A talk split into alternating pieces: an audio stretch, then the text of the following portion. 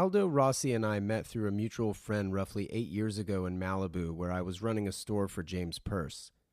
Obviously, acquaintances become friends, and with Aldo, I feel our friendship has grown closer since we both launched our respective businesses. Mine, Standard H, of course, and his, well, it's his second business actually. Aldo had a successful career as a photographer, having shot for the likes of Elle Magazine, Travel and Leisure, Interview, Vogue, and campaigns for brands like Ralph Lauren, Chanel, Levi's, and even Calvin Klein. A couple of months ago, I joined him on the porch of his house in the crisp morning air of Topanga Canyon, which doubles as his workspace for the eponymous leather goods label he launched in 2014. We talk about everything from coffee to quilting, from Paris to Los Angeles, why leather goods came calling as a second career, and the philosophy of buy less, buy better. I'm your host, Wesley Smith, and you're listening to the Standard H podcast.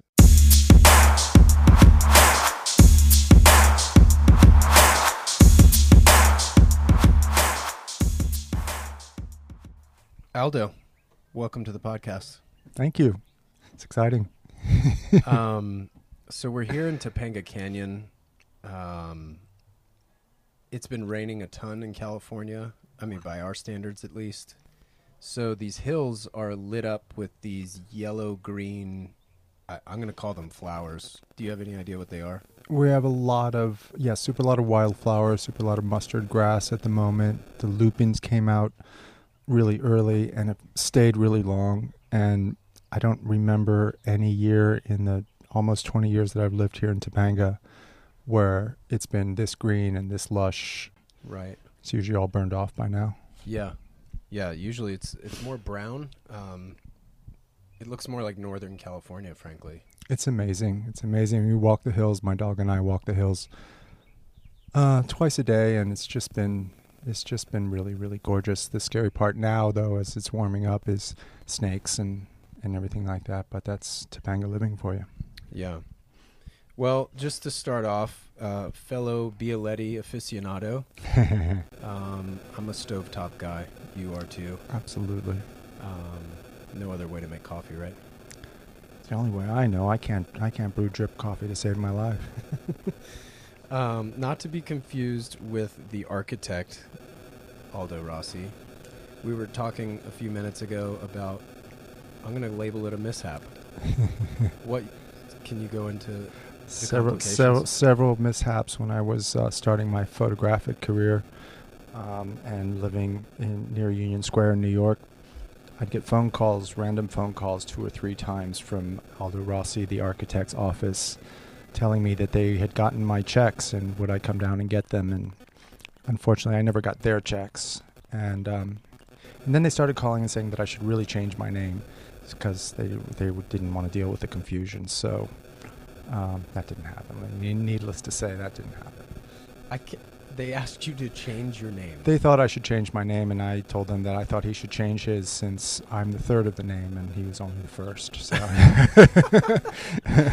that's amazing. I, I was photographing um, Bernardo Bertolucci a few years after that, and told him that story. And he had, he had told me how much he, oh, how he knew Aldo Rossi, the architect, and we had a little giggle about that. And I told him that I really loved um, I loved his coffee pots and his teapots, and I didn't wasn't a huge fan of his buildings.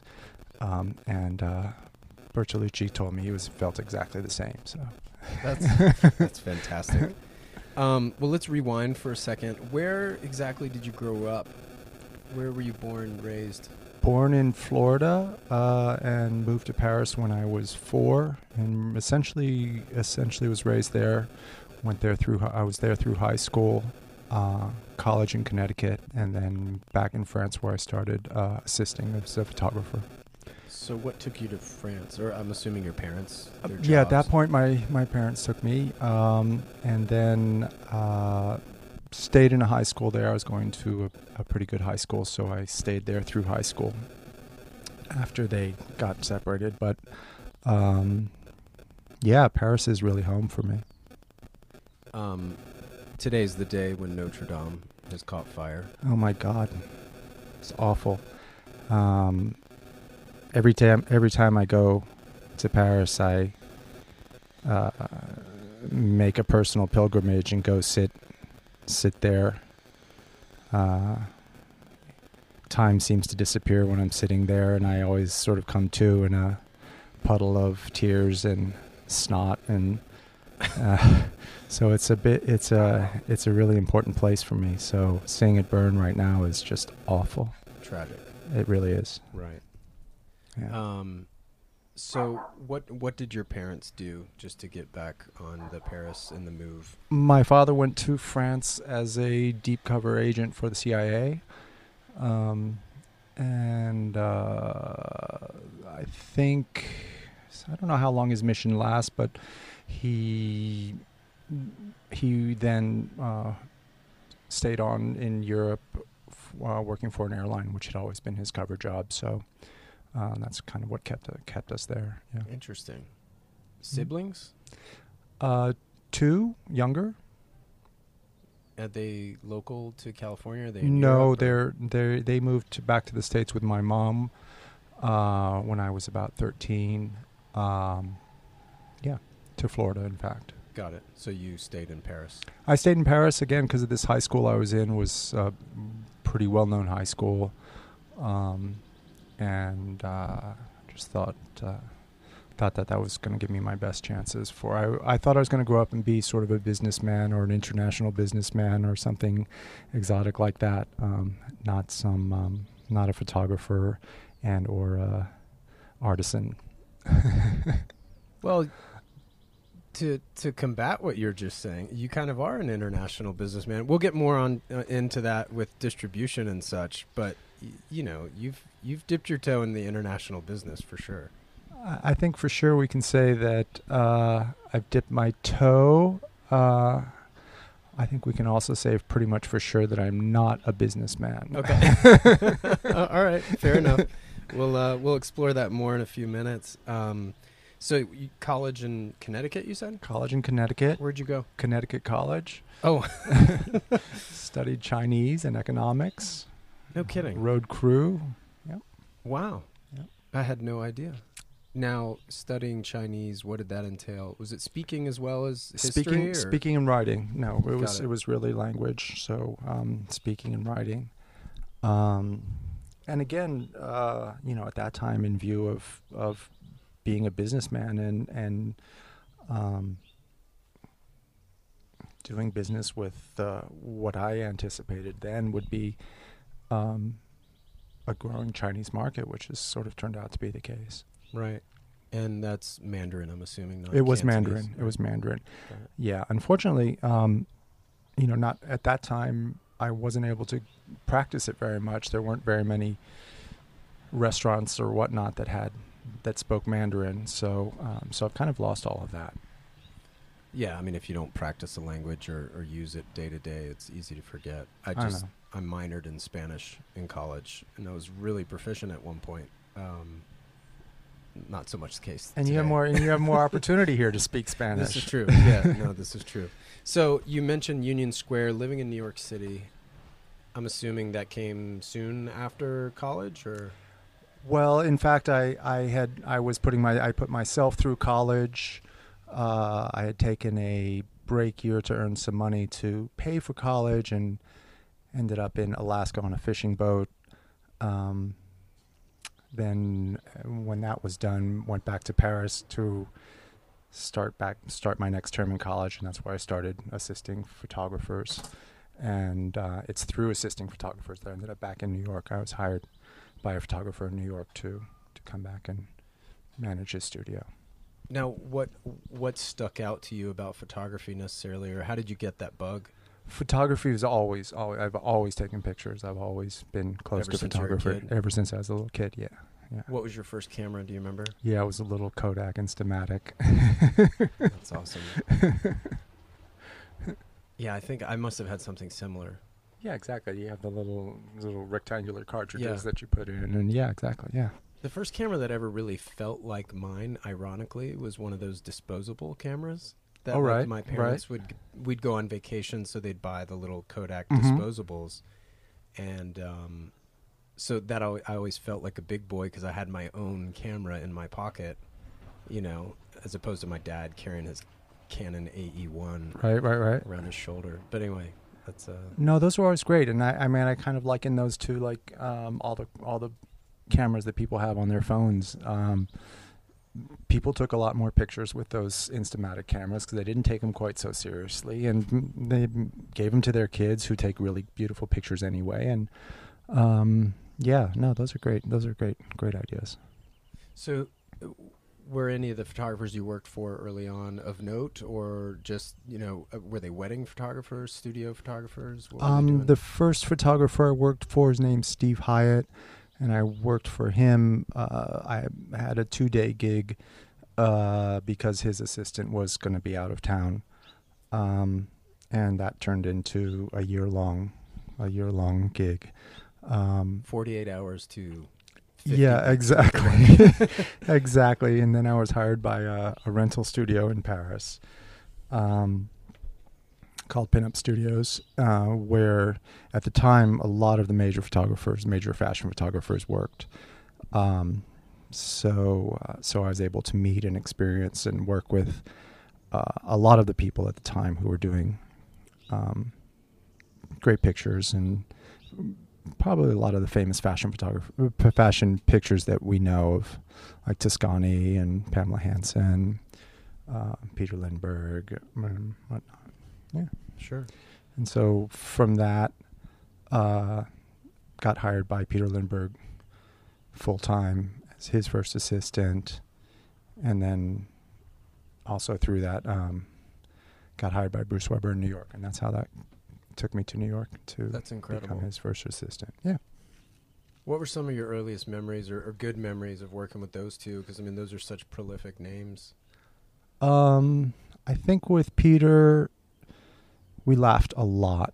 We had a great time and just and just really really laughed a lot. I guess if you ask about a memory um, that I kind of uh, I kind of carry with me and and uh, and exercise it on my apprentices here is the first time I worked for him.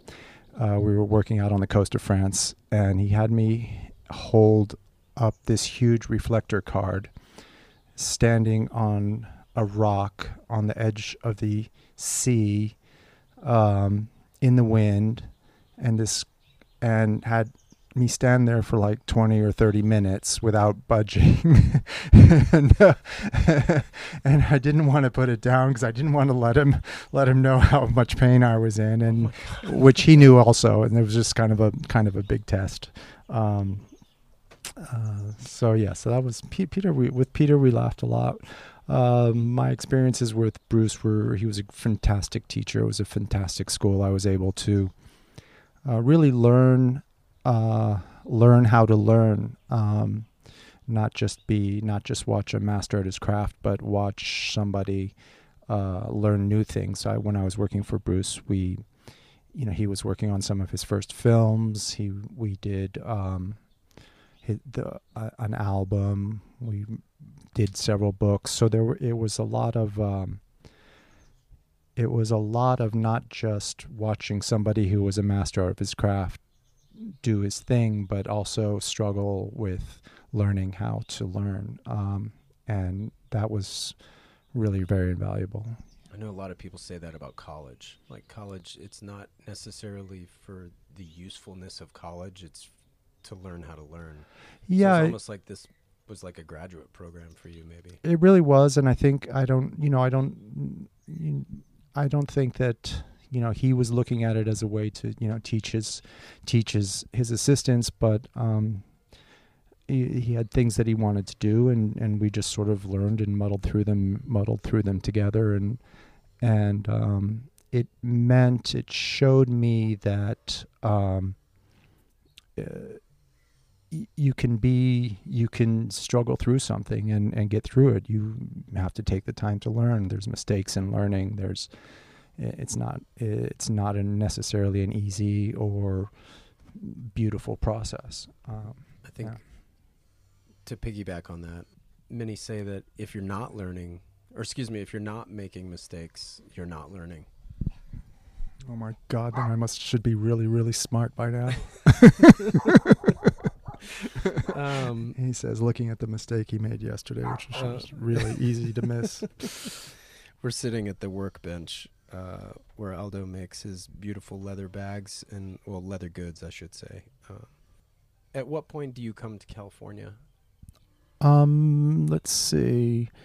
Well, it was 2000. Um, I had I was living in New York in a neighborhood called Dumbo, um, which uh, I was living in one of the f- one of the first buildings that had been renovated and gentrified there, uh, called One Main Street, um, and um, it was really the be- really the the beginning of that neighborhood. The streets were still a mess and and, and everything, no shops, um, and but uh, you know slowly and over the three years that I lived there, let's see, my rent was doubled. So, and I really didn't see any reason for them not to, not to, not to stop, or, or I didn't see any reason why they wouldn't keep raising the rent. So, I thought there had to be someplace else to go. So, oh uh, wow. Uh, so, so, so California was because I, I was, you know, I was photographing then, and and I figured it would be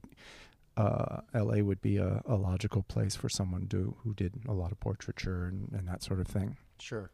I remember growing up in North Carolina and and wanting to work in the apparel industry. It was like, okay, there's New York and then there's LA. Right. If I'm right. going to remain right. in the United States, at least. Right. I think. Um, uh, yeah, at the time, at the time, I would say that was pretty much the same. And also, I, I, I was still doing a lot of work in Paris, a lot of editorial work, uh, and so all I really needed to do was be near an airport. So I was, right. I thought I'd be fine. Yeah.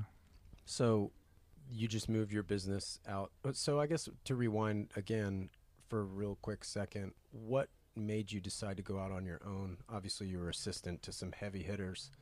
What w- was there like a certain moment where you're like, "Oh man, I just want to do this for myself"? No, strangely enough, when I was when I was assisting, I never thought I'd be a photographer. Um, Interesting.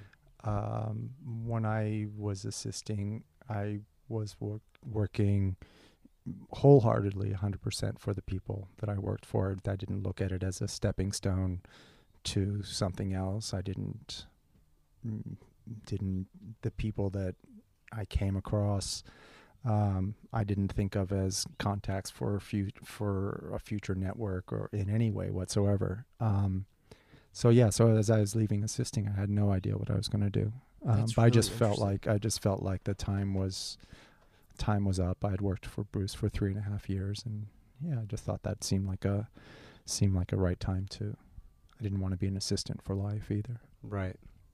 So when you move out to California, what type of subjects were you snapping photos of, or did did you have any sort of plan, or was it well, I just the, like by, taking photos? Mm, by then, I was already was already quite established as a photographer and had done a lot of editorial work. So so those contacts with so the contacts that I had were you know it was just shifted to here essentially. Right.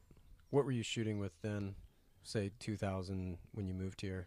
Shooting like camera gear wise. Oh, gear wise, still film, um, Pentax six by 7 mm-hmm.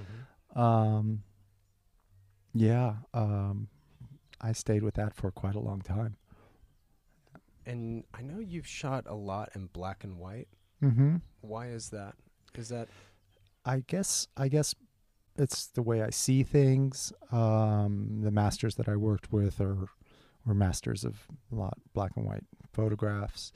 Um, I find uh, that the pictures are timeless in, in black and white. I the pictures I take, like the goods that I make, I want them to last in time. I'm not really interested in them being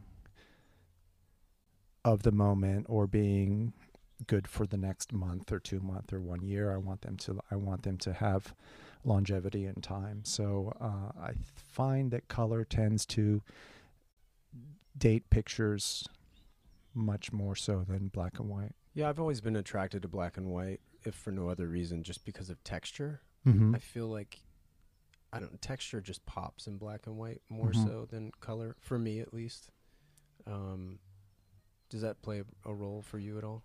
I think uh, a, a, li- a little bit. Um, we uh, made use of it in film. I know Peter Lindbergh does a lot, much more so in the films that he chose. Um, um, uh, I think for me, it really, it really comes down to comes down to timelessness. Um, you can look at a color photograph and you can date it almost, almost, uh, you know, to the to the decade, if not to the year, because of its fade.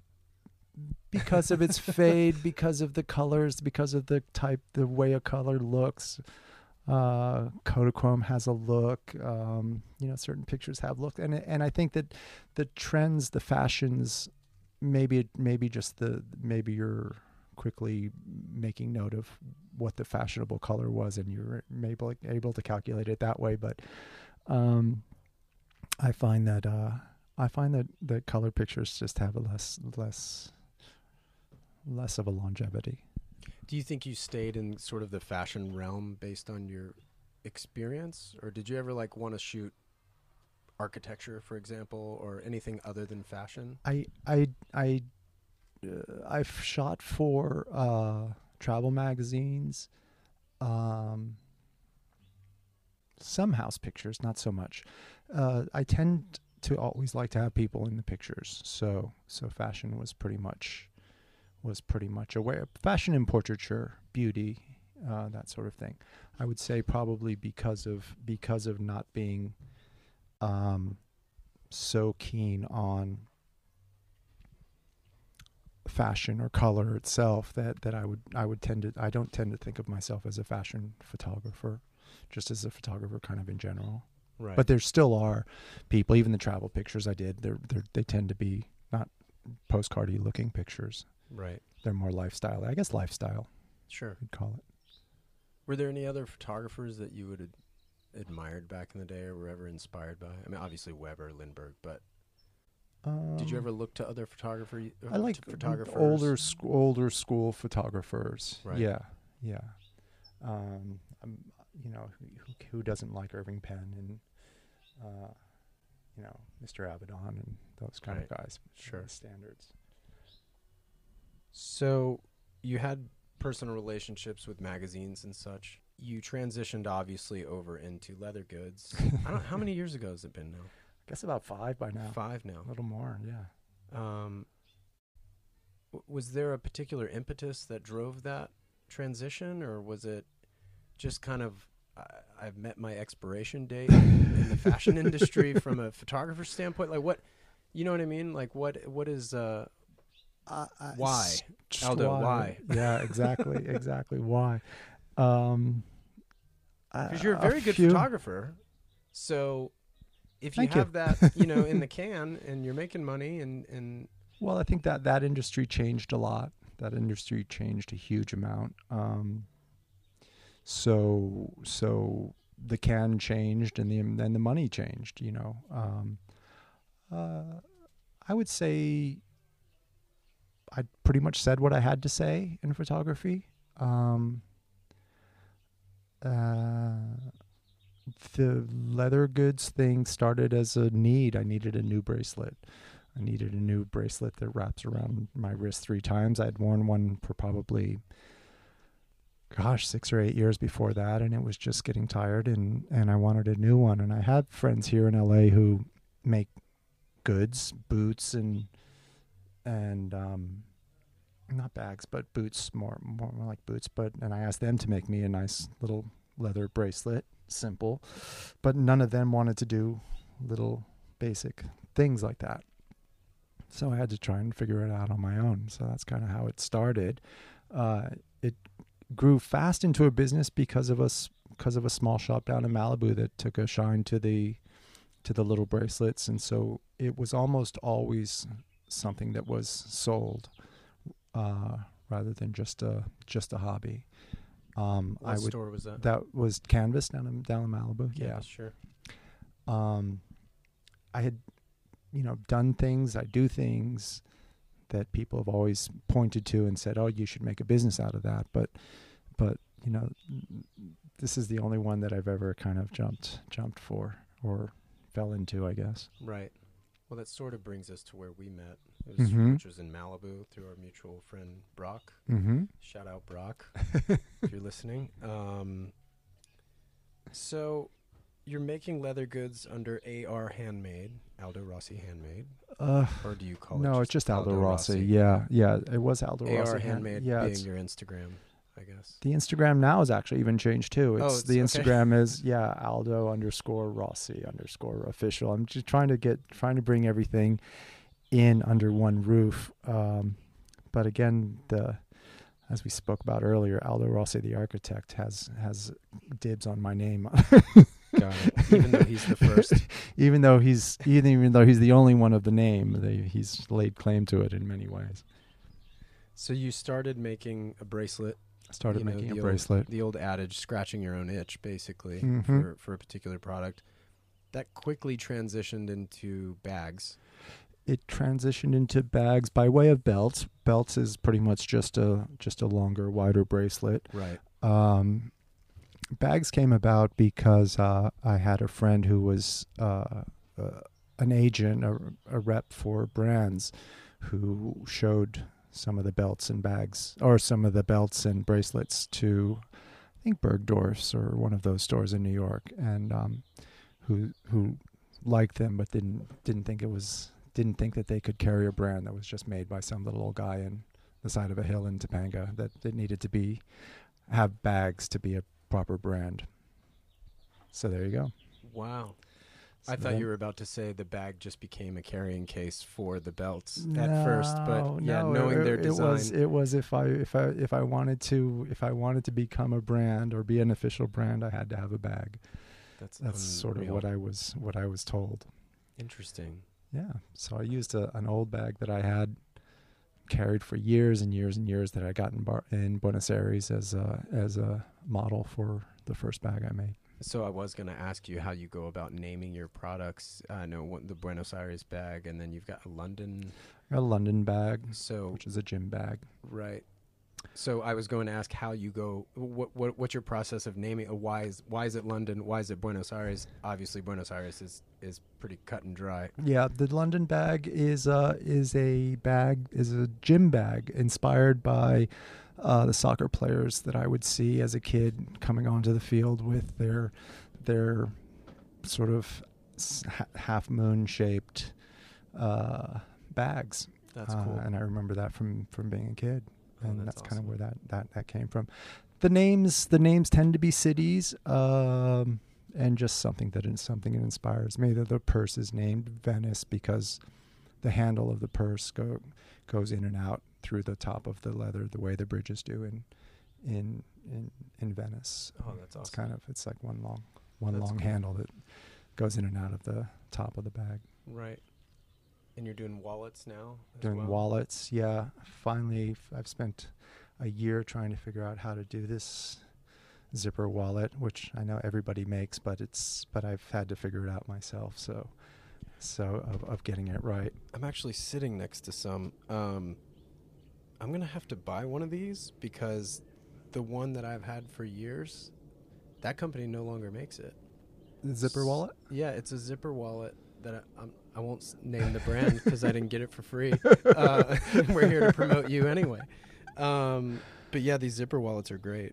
Um, Well, there there there are some zipper wallets out there that that I like. I've always liked zipper wallets. Uh, uh, unfortunately, the ones that I see on the market now are made with poor quality. If it's leather at all, it's really poor quality leather, and made by machine. So I wanted to incorporate um, all of the techniques that I use in the bags and everything like that. So everything is f- highest quality leather, and everything is hand stitched the way it the way it is on the bags. Um, and so that's that's how we came up with that. The Riri zippers, the Swiss zippers, they're Sure. beautiful, and um, yeah. But so- it's taken me a while to be able to get that zipper in trial and error and trial and error and a lot of YouTube. Right. Okay. So we're we're gonna skip around here because of what you just said. Um, I was just about to ask you your learning process, and um, you're a photographer, right, by trade historically, and then you start making leather goods, handmade, obviously, with whip stitch, all these other kinds of techniques. What was that learning? What, how was that learning curve? What did you use? You, you just mentioned YouTube. You, YouTube. It's very new uh, age of you. I know, right? uh, mostly trial and error, certainly at the beginning. Um, a lot of YouTube, uh, but still a, just a lot, a lot of practice. I think, you know, you mentioned uh, being a photographer and then transitioning to this. One thing that I would that I would say, um, and that I think about a lot, is that uh, uh, this transition came about a lot because all I knew how to do was take pictures. Um, and it was a little bothersome to me that I'd never, that's all I knew how to do. Um, so, in terms of, you know, changing course, that was one of the things that was on my mind. And uh, one of the things that also was on my mind about that was that my photographic career was leaned heavily on the masters that I worked for. And I learned a lot, a lot, a lot from them. But I've always thought that um,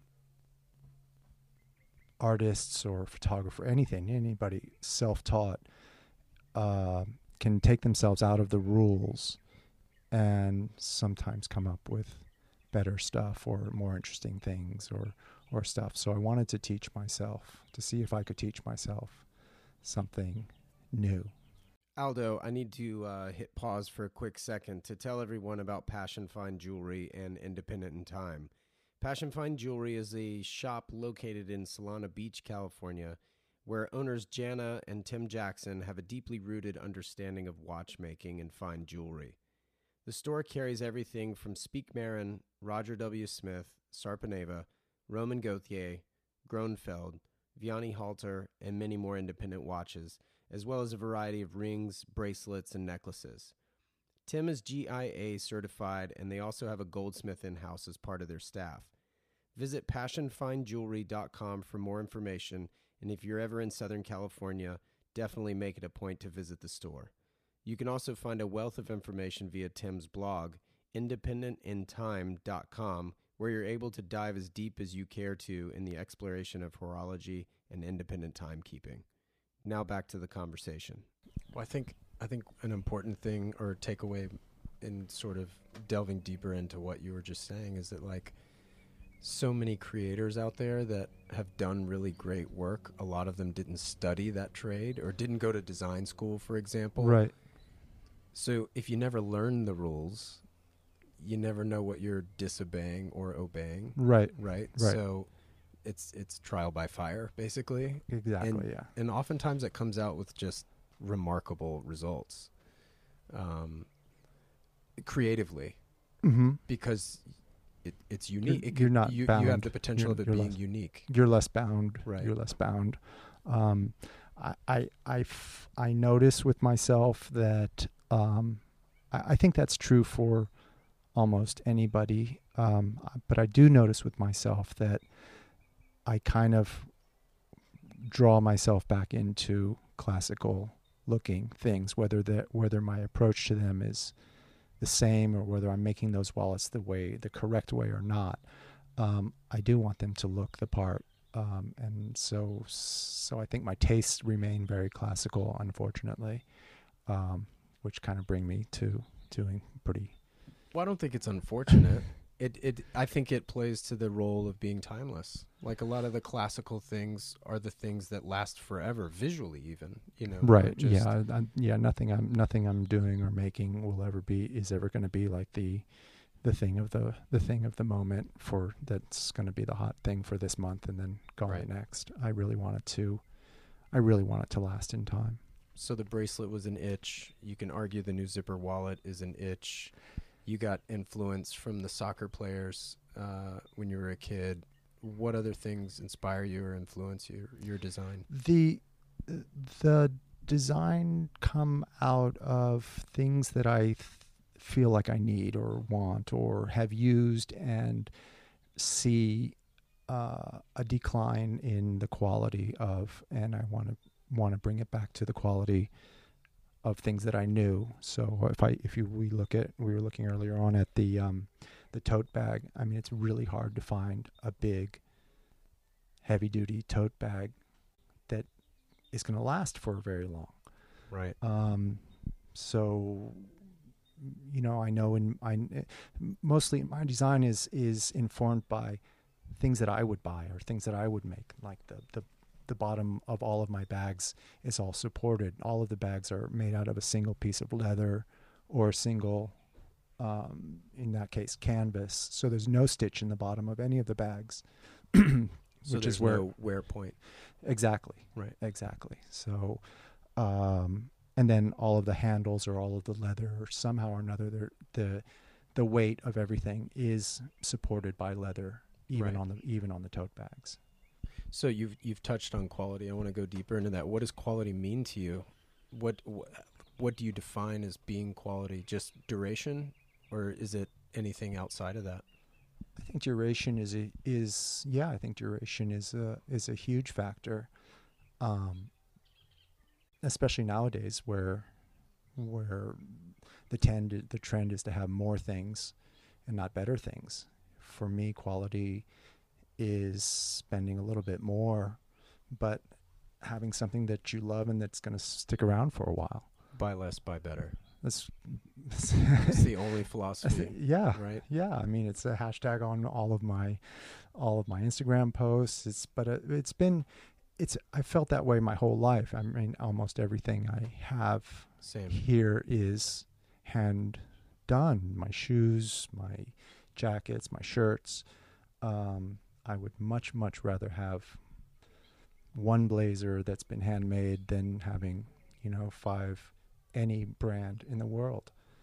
And so I feel I feel the same about the feel the same about the um, what I make. I want I want people to I want people to appreciate it. I want them to buy them because they love them, and I want them to buy it so that they so it'll last. Well, let's talk about materials just for a quick second. Um, earlier, I, I, asked about um, some epi leather that looks very Louis Vuittonish. Um, earlier, you were talking about, you know, other brands making some products that aesthetically might be pleasing, but the quality's lacking. Um, so now this is sort of a hybrid question of quality and materials. Um, what materials do you work with, and what are kind of the distinctions?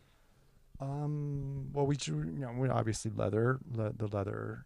Uh, depending on the use, the final use of the product will will pretty much judge. Will decide on the leather, the thickness of the leather.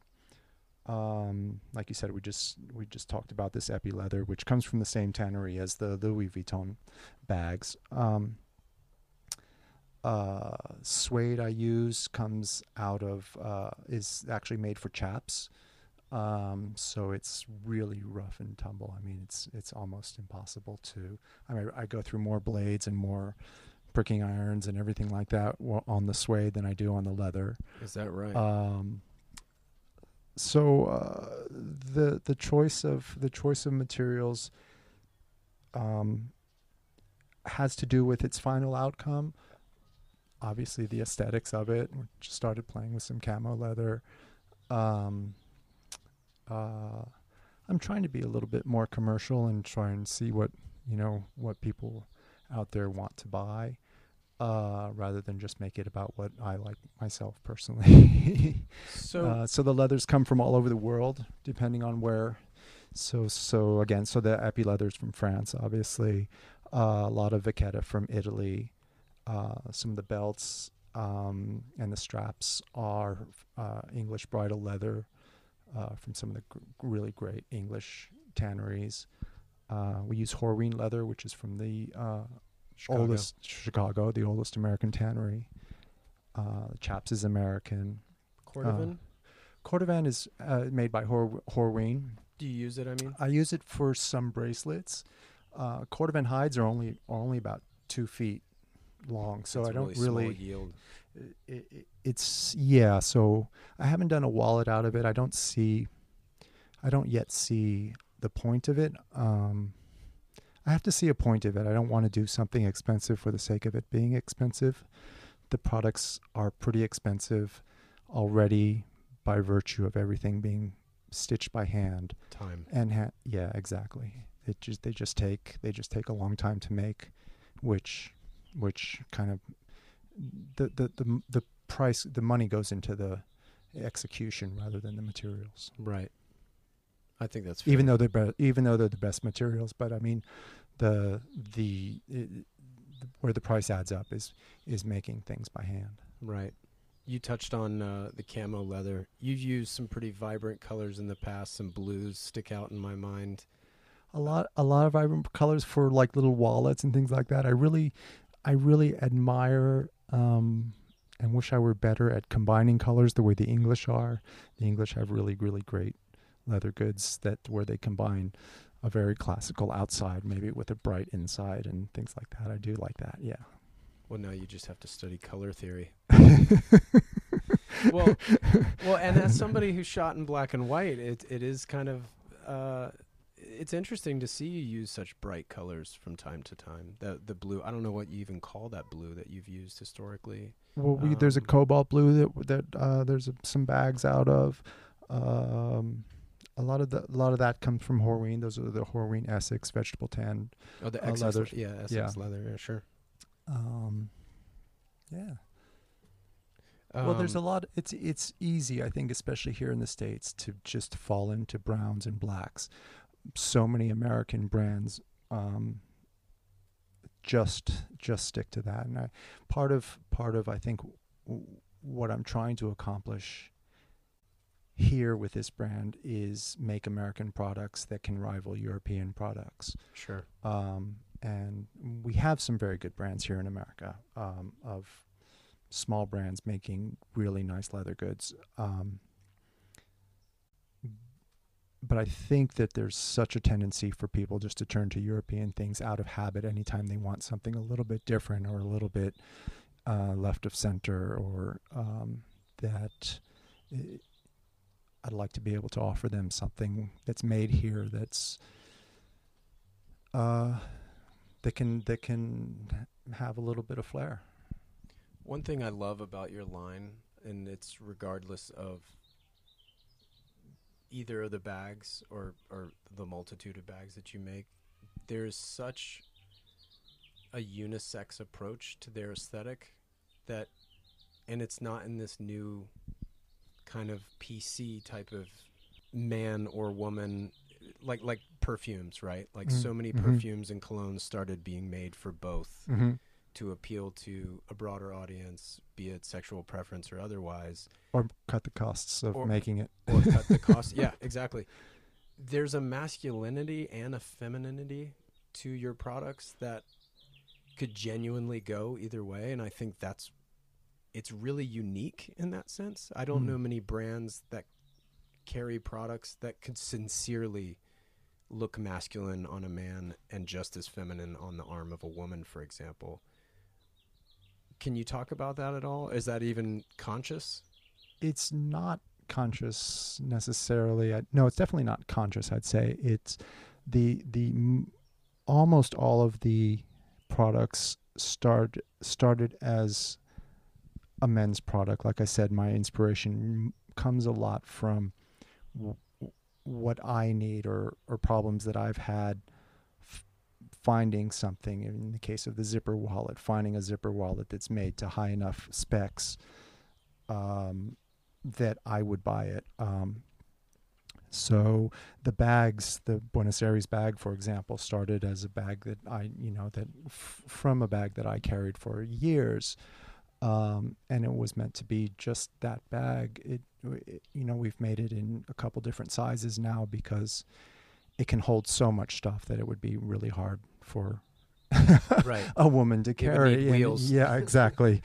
um, um, I I would say you know, and and since you brought it up and made me think about it a little bit, is like in my photography, um, I would photograph men looking at their feminine side and women looking at their looking at their masculine side Interesting. um, so e- even though I can't say that it's really super conscious that I, you, you know, something is more men's or more women's, um, it's interesting that that comes up for you. Yeah. Um, just because I'm I don't own too many bags that look like yours. In fact, um, you know, the duffel, a standard Mhm. weekender, Mhm. that kind of thing. But even just like as a work bag, the Buenos Aires bag, based on its sort of like medium size, I could totally see that being a laptop bag. Throw magazines in it, an attaché. You know, I mean, there's there's a multitude of ways to carry that. I think. like I said, I mean, it, it- the one that I carried for years and years that I got in Buenos Aires, gosh, when I was there, was, I was probably 25.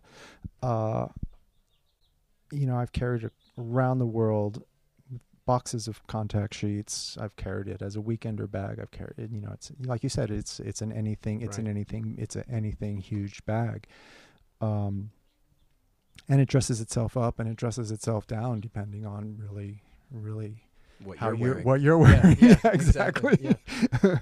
uh, and and it's they're they're not fragile. I mean, nothing that I make is fragile, and nothing that I make is precious. And to go back to, well, I think I keep repeating myself is that you know these things are meant to be used and and abused. I mean, I tell people to take the bag and drive it, drag it behind their car, you know, because the way that they're made, the stitching that's used, we use a a saddle stitch that's that uh, all done by hand, so it's in, it it would never unravel. There's nothing. There's no way you can harm any one of these bags. So I think I said whip stitch earlier. you said whip stitch. That's okay. I it's a saddle stitch. yeah, saddle stitch.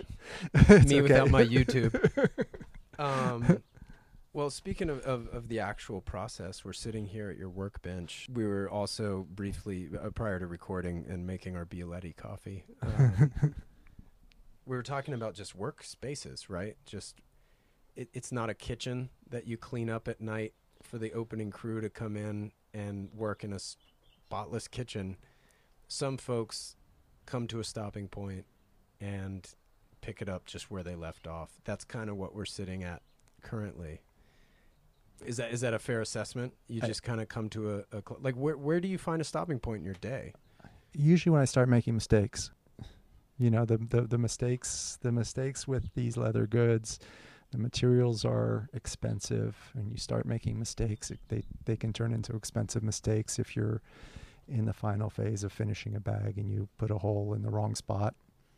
It's there. You gotta start over again. Yeah, yeah. So so usually, you know, at this point by now I'm able to know when when I'm getting tired enough that that mistakes are about to happen, but that's usually the stopping point. So literally just fatigue almost. Yeah. Just a long day. Yeah, just a long day or, or or fatigue with with a certain part of a certain project. Right. Um there's um w- w- you know, a lot of the pieces are glued before they're stitched, so there's there's you're constantly working on multiple things at a time. You know, there you would you would maybe you would maybe paint the edge here and then let that sit and dry. But while that's drying for that 20 minutes, you'd step over to do something else. So it is not something. You know, each piece is kind of you're kind of in the middle of. You're always in the middle of several things, which maybe I can use that as an excuse for my messy messy workshop. But my messy workshop is just It's perfect. it's just messy. no, it's perfect. I mean, it's I guess a version of multitasking all at the same time. Even though the the end result's the one bag, y there's just a lot of steps, right? that you know, one bag or you're or you could be working on a bag and a belt and something uh, you know it's multiple things at a time What does an average bag take you? Like The a Buenos- medium size, uh, yeah, the Buen- Buenos, the Buenos. Aires bags, bag takes between 35 and 40 hours So a full Yeah. week. How Yeah. many stitches would you say is in that bag? between 35 and 3700 Thirty seven hundred Yeah. potentially. yeah We're um, sitting here in Topanga Canyon, obviously. What what kind of role does the location play for you? You've you've been kind of a long term resident. Have you always lived in Topanga? I've only since I've known you, you've only lived in Topanga Canyon and only in two places. yeah this is actually my third place in Okay. Topanga Canyon um uh, when I first moved to LA I was in West Hollywood for a little while and didn't like that at all um very LA attitude Yeah. uh, of you know what do you do and how can you make my life better and um, Topanga was a huge breath of, thr of fresh air when I first moved out here. So I've been out here, yeah, since 2001. And probably quite literally a brush, a fresh yeah. a little less smog. A little less smog. Yeah, yeah. exactly. Nice breeze. Um, then this this spot was this spot uh, has uh, so many advantages to it. Other than other than the workshop is outside on a covered deck here.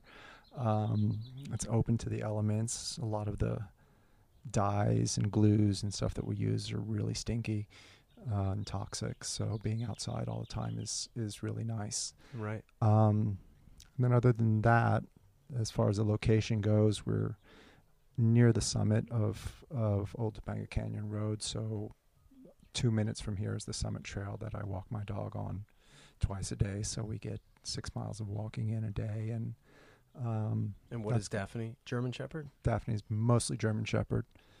A little bit of something wild, I think. Right. obedient, no less. Very obedient. That's her German Shepherd side. Yeah. We don't see her wild side that often. Um, so going back to more of sort of the business side of things, what what's your current distribution like? Well, I've actually I have actually decided to not do retail so much anymore. Um, I have experienced retail with Maxfield, with a lot of nice stores in Japan. Um, uh, Canvas down in Malibu, quite a few, quite a few desirable stores. Um, it's it, I, I find the climate at the moment really hard to do retail. I think that the the buyers in particular are really scared with what's going on with retail, and that fear kind of carries over to everybody. So I think that they're just really buying the same thing. Just no one wants to branch out. No one wants to do anything that's out of the norm. There's very little support for small brands and everything. So, um, so I'm really currently working hard on getting the website up and running, finished, um, and then I, I think retail might have a have a resurgence in a very different type of way. Um, I mean, I know it is already through pop ups and pop ins and things like that. So that's kind of going to be something that I'm going to explore. Like uh, a shop a and shop, maybe, or or more of a pop up on your uh, own. I probably either. Well, I think probably as a as a starting point, maybe a pop in, like with small amounts of small amounts of goods in pop up stores, uh, and then move to move to a, a kind of a on, on my own pop up if that was something, or or multi brand pop up. There's some quite a few people doing that apparently at the moment. So. Are you participating in any of these kind of uh, the the markets, kind of the maker markets that are kind of downtown? I haven't. I haven't. I'm dying to get into uh, the Echo Park Craft Fair, oh. which I think is amazing, amazing um, market. Um, and when is that? I think it's twice a year. I think there's one coming up soon here in the in the spring, late spring or summer, and then right before Christmas they have one. Very cool. Um, what's beautiful about it is that it's a lot of small makers um, doing beautiful things, not craft, not super craftsy. Um, it's not it's not flea markety. It's a higher quality, really high quality craftsmen and things like that. So that's that's the type of thing that I'd like to be doing. Where um, I think the people who go to those fairs are looking for the type of thing that I have to offer. Right. You know what other products are kind of found there? Um, um, more bags. There's well, or? there's a few. There's everything. There's some. There's some nice bags. There's some nice metal work. Um, I know Ramsey Condor has a really beautiful his his brass work. Uh, Agnes Badu has her bags. Um, there's some really beautiful pottery there. Uh, so I've seen I've seen a lot of things and really super desirable desirable stuff and of, of high quality, like I said. So I think that's the kind of place that that I would like to I'd like to be in. I'd like to explore more. Um, then I have something to I have something to offer, and then I think the people that show up there are expecting this. Um, they're expecting a, a, a brand of handmade things.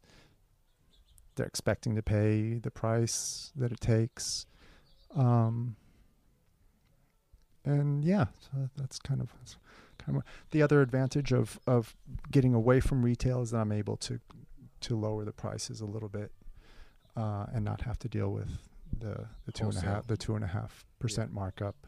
Right. Uh, that that pushes my pro- that pushes my products to become very expensive. Sure.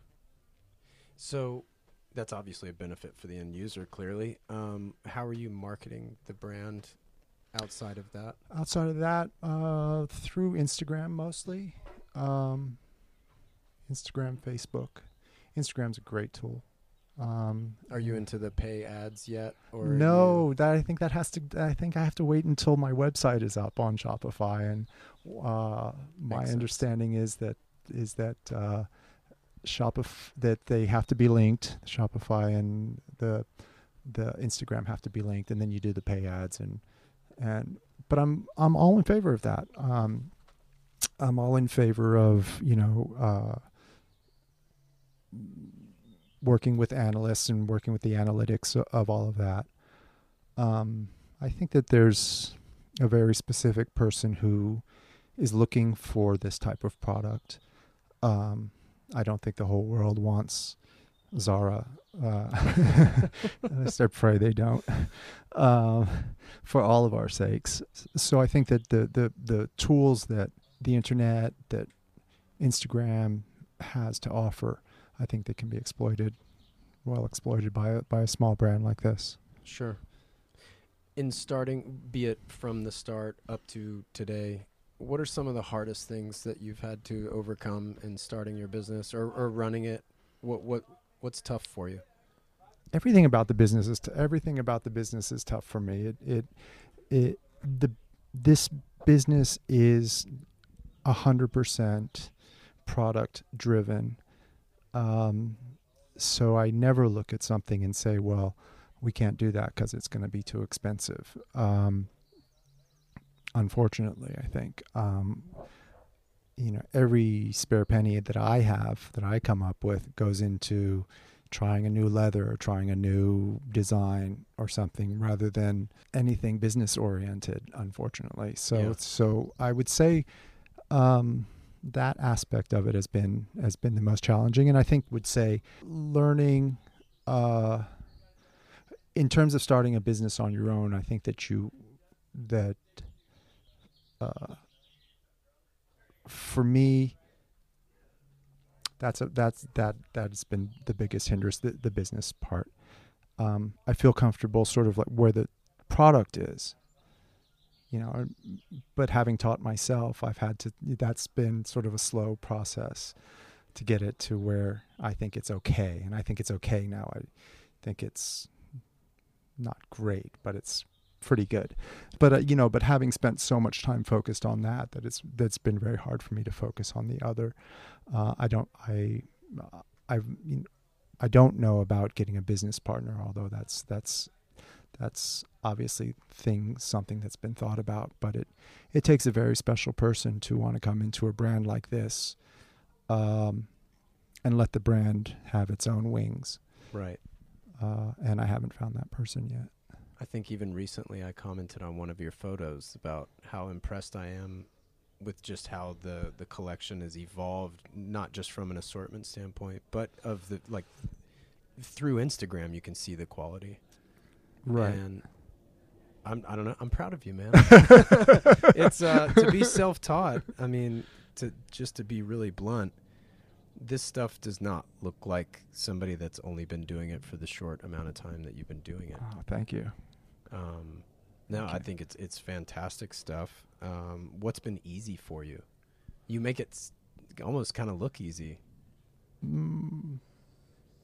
What's easy for me is sitting here quietly and working you know, spending time here.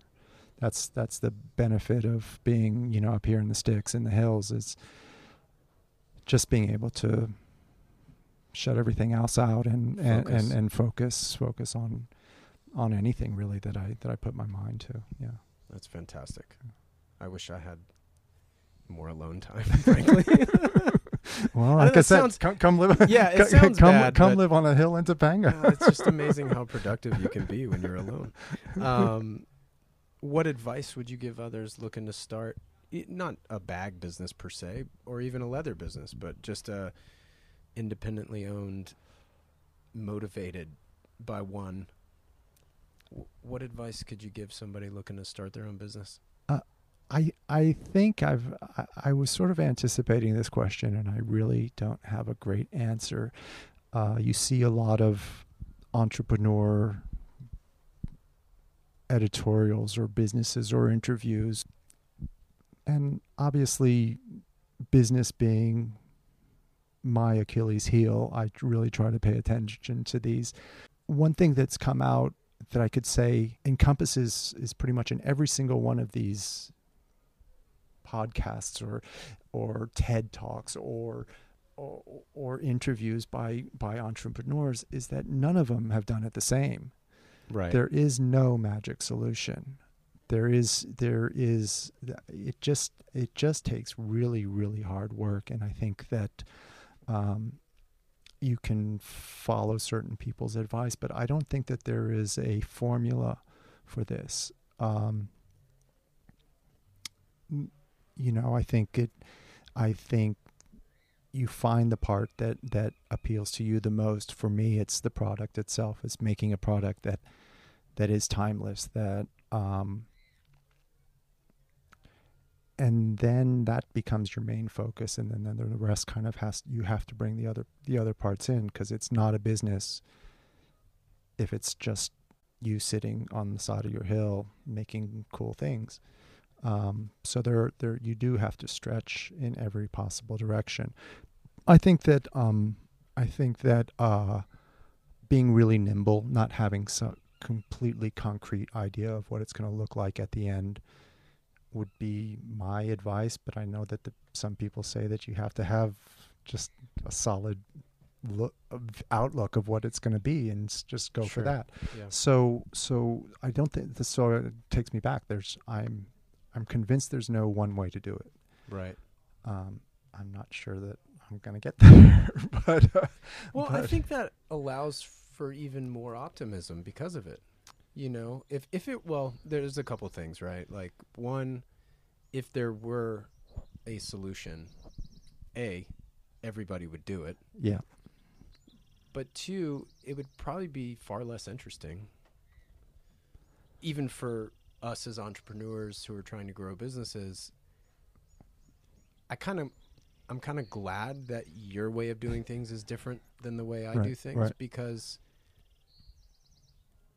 dodging any sort of insecurity involved. I don't want to feel like a failure just because I, oh man, well, Aldo did it this way. Right. It's not working for me. Why not? Well, because it's different. Right. And I know that may sound like a cop out, but but I think that's kind of also the the aspect of being really super nimble. You really really have to be nimble. I mean, it took sure. a, it took I was I was for example, I was dead set on wanting to be in Barney's in Maxfield in all of that. I thought that you know I was not going to be successful without that. Right. And it's only recently through another failure that has come that's come across to me that well gee if I if I don't insist on being in those stores then I'm able to cut my prices down because I don't have to match their prices. So that in turn could boost sales and we could be doing going about this in a different way. So it takes real nimbleness, I think, of spirit, of of mind, of model, um, to be able to just navigate, just to just survive. I think you know. Sure. You know, I think a lot of it is, I think a lot of it is survival, kind of at the beginning. Yeah, oh, yeah, yeah. I think I think probably anybody who started any of the, any of the brands that we all recognize might say that it's the people who actually started them might say it's just survival period. You know, even the brands that have grown into be the brands that we know. Right. Just don't bankrupt yourself. um so just to talk about you for a minute. You you you have one of the more unique styles of people I think that I know. like your glasses, like for example, for because of the radio sensibility of the show and people can't see, what are your glasses are They look like stainless steel and almost not octagonal, not hexagonal, but Yeah, I'd say sort of hexagonal, but with not uh, not symmetrical. I guess. I'll have Um, to take a photo of your glasses to put on the Instagram. But but you've always had very unique style. How would you describe your personal style? workwear, just Yeah. workwear. You know, I come from a, a a profession where I'm I'm on the ground a lot. I'm standing a lot. I'm uh, through my in my photographic career of of just needing things that were strong, well made. It goes back to the same theme that we've that we've brought up again and again. Well made, well, uh, super strong things, preferably handmade. Yeah. When I first met you, I just always thought of you as, oh, there's that guy with the beanie on. and you're one of the few people that can wear a beanie year round and not look like a douchebag. Well, I thank the beanie for not having cancer on the top of my head. Oh, protection. Got it. From even the sun. Um, watches. Can we talk about watches for We can talk about watches. GMT. You owned a Rolex GMT, I owned a Rolex. There was it a GMT? I think so. I think Didn't it was just the basic, the basic one, the basic Rolex stainless steel Rolex. No, it wasn't GMT because isn't that like the diving one? No, that's the Submariner. Oh, um, So Aldo's Just not a watch collector, for those of you listening.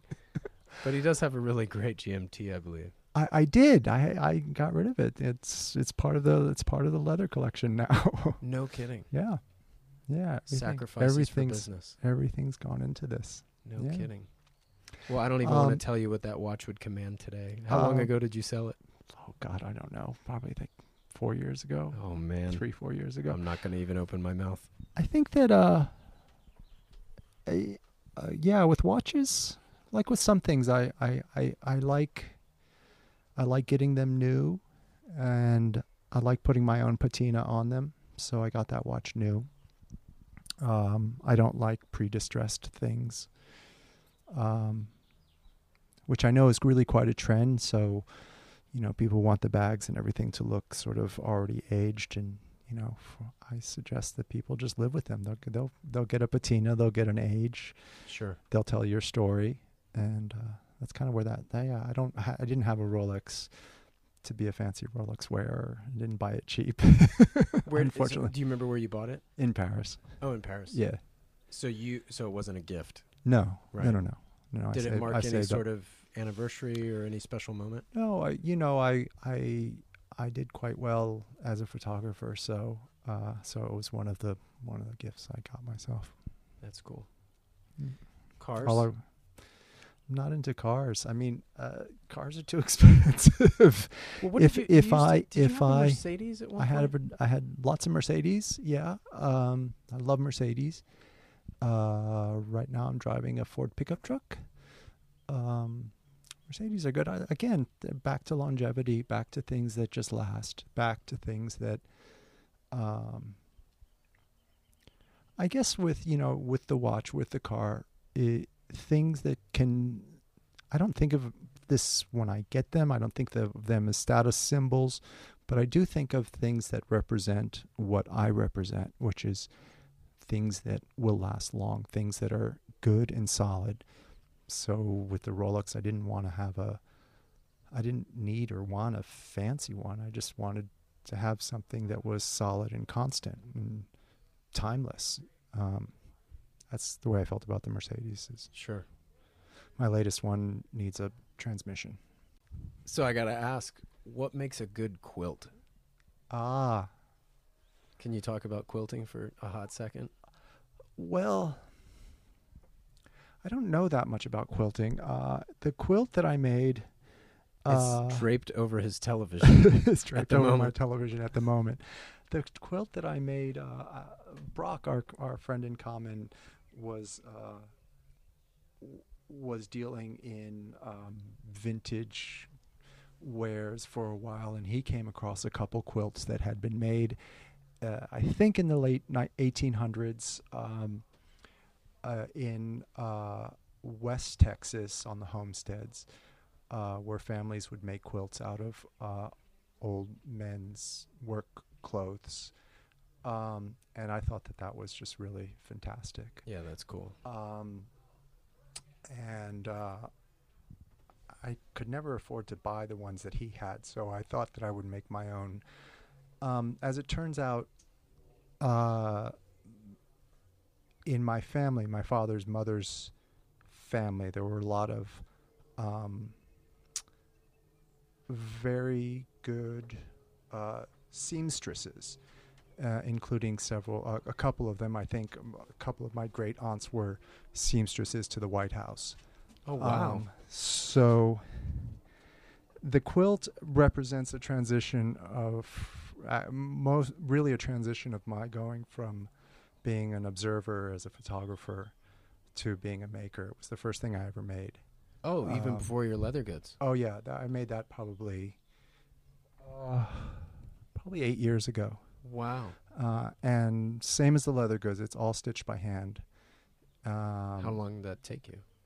Best part of a year. So wh- how big is it? I don't know. It's folded and draped. Uh, let's see. I think it's probably about Six, six, by foot, six? six by eight. Oh, six by eight. Yeah. Yeah. And then one side has all uh, old pants of mine, and the other side is all old tops of mine. So is one side heavier than the other? Well, they're stitched together, so but yeah. Oh, I see. Oh, sorry. The side. I'm thinking one, the left part and the right. Oh right no no part. no! You One mean the front one and the back? the front and the back. yeah, better description. Yeah, Sure. exactly. Got it. And then some old some some old vintage fa- uh, fabric. Very cool. Um, but yeah, so that was the first thing I made. Uh, yeah, it took me away, f- took me out of, out of the the world of photography and into the world of of making things. Outside of walking Daphne, what do you do when you're not making bags and belts and wallets and or, Um, or I think that's pretty much it. yeah. that's pretty much keeps you busy. That's it? pretty much my day. Well, you you, know, have we- caught a foul ball at Dodger Stadium. I have caught a foul ball at Do- Dodger Stadium. Did it hurt? Uh, It did. I knew, I knew, I've known for years that the next f- ball game I'd go to, I'd catch a ball. So when it came, I just put my hand out. I knew it was coming. No way. Um, so yeah, and it hurt like hell. And then I couldn't find a little kid to give it to, so it's still here. That's fantastic. That's awesome. Are you still shooting photos? Not so much. I, you know, I tend to do everything I do. Uh, everything I do is is all in. You know, so um, it's hard for me to do multiple things. I, I do things a hundred percent. So the photog when I photographed, that's really what I did. Like I'm like f- full on. So it's it's hard for me just to dabble Sure. in, in that thing. The photographs I take are of things of the brand, and and that's fun, you know. But uh, it's a different thing. It's more just a to-do list now as opposed to It's more to do list. Sometimes I'll get a little carried away and and you know futz around with a picture just to right. of a certain angle or certain thing or something like that, or hopefully take a picture that people want to see, you know, on Instagram that'll stop them uh, for a second. That's cool. Yeah. Well, this has been fantastic. The birds chirping outside's been great. The breeze has felt amazing. Um, is there anything else you wanted to add, promote, talk about? I don't know. I think that's it. You covered Yeah. a lot. Covered a lot of ground. Yeah, Yeah, this was fun. Yeah. and I less painful than I thought. yeah, well, as al- thank you. as always, I've I've actually learned quite a bit today about you that that I didn't already know. So that's been great too. Excellent. Um, Thank you very much. So Thanks for, for- schlepping all the way out here. for Daphne and Aldo, thank you so much. Take care. I wanted to thank Aldo one more time for having me over and taking the time to chat. Uh, definitely wanted to mention his website. It is aldorossi.shop. Again, that's uh, A L D O R O S S I dot shop.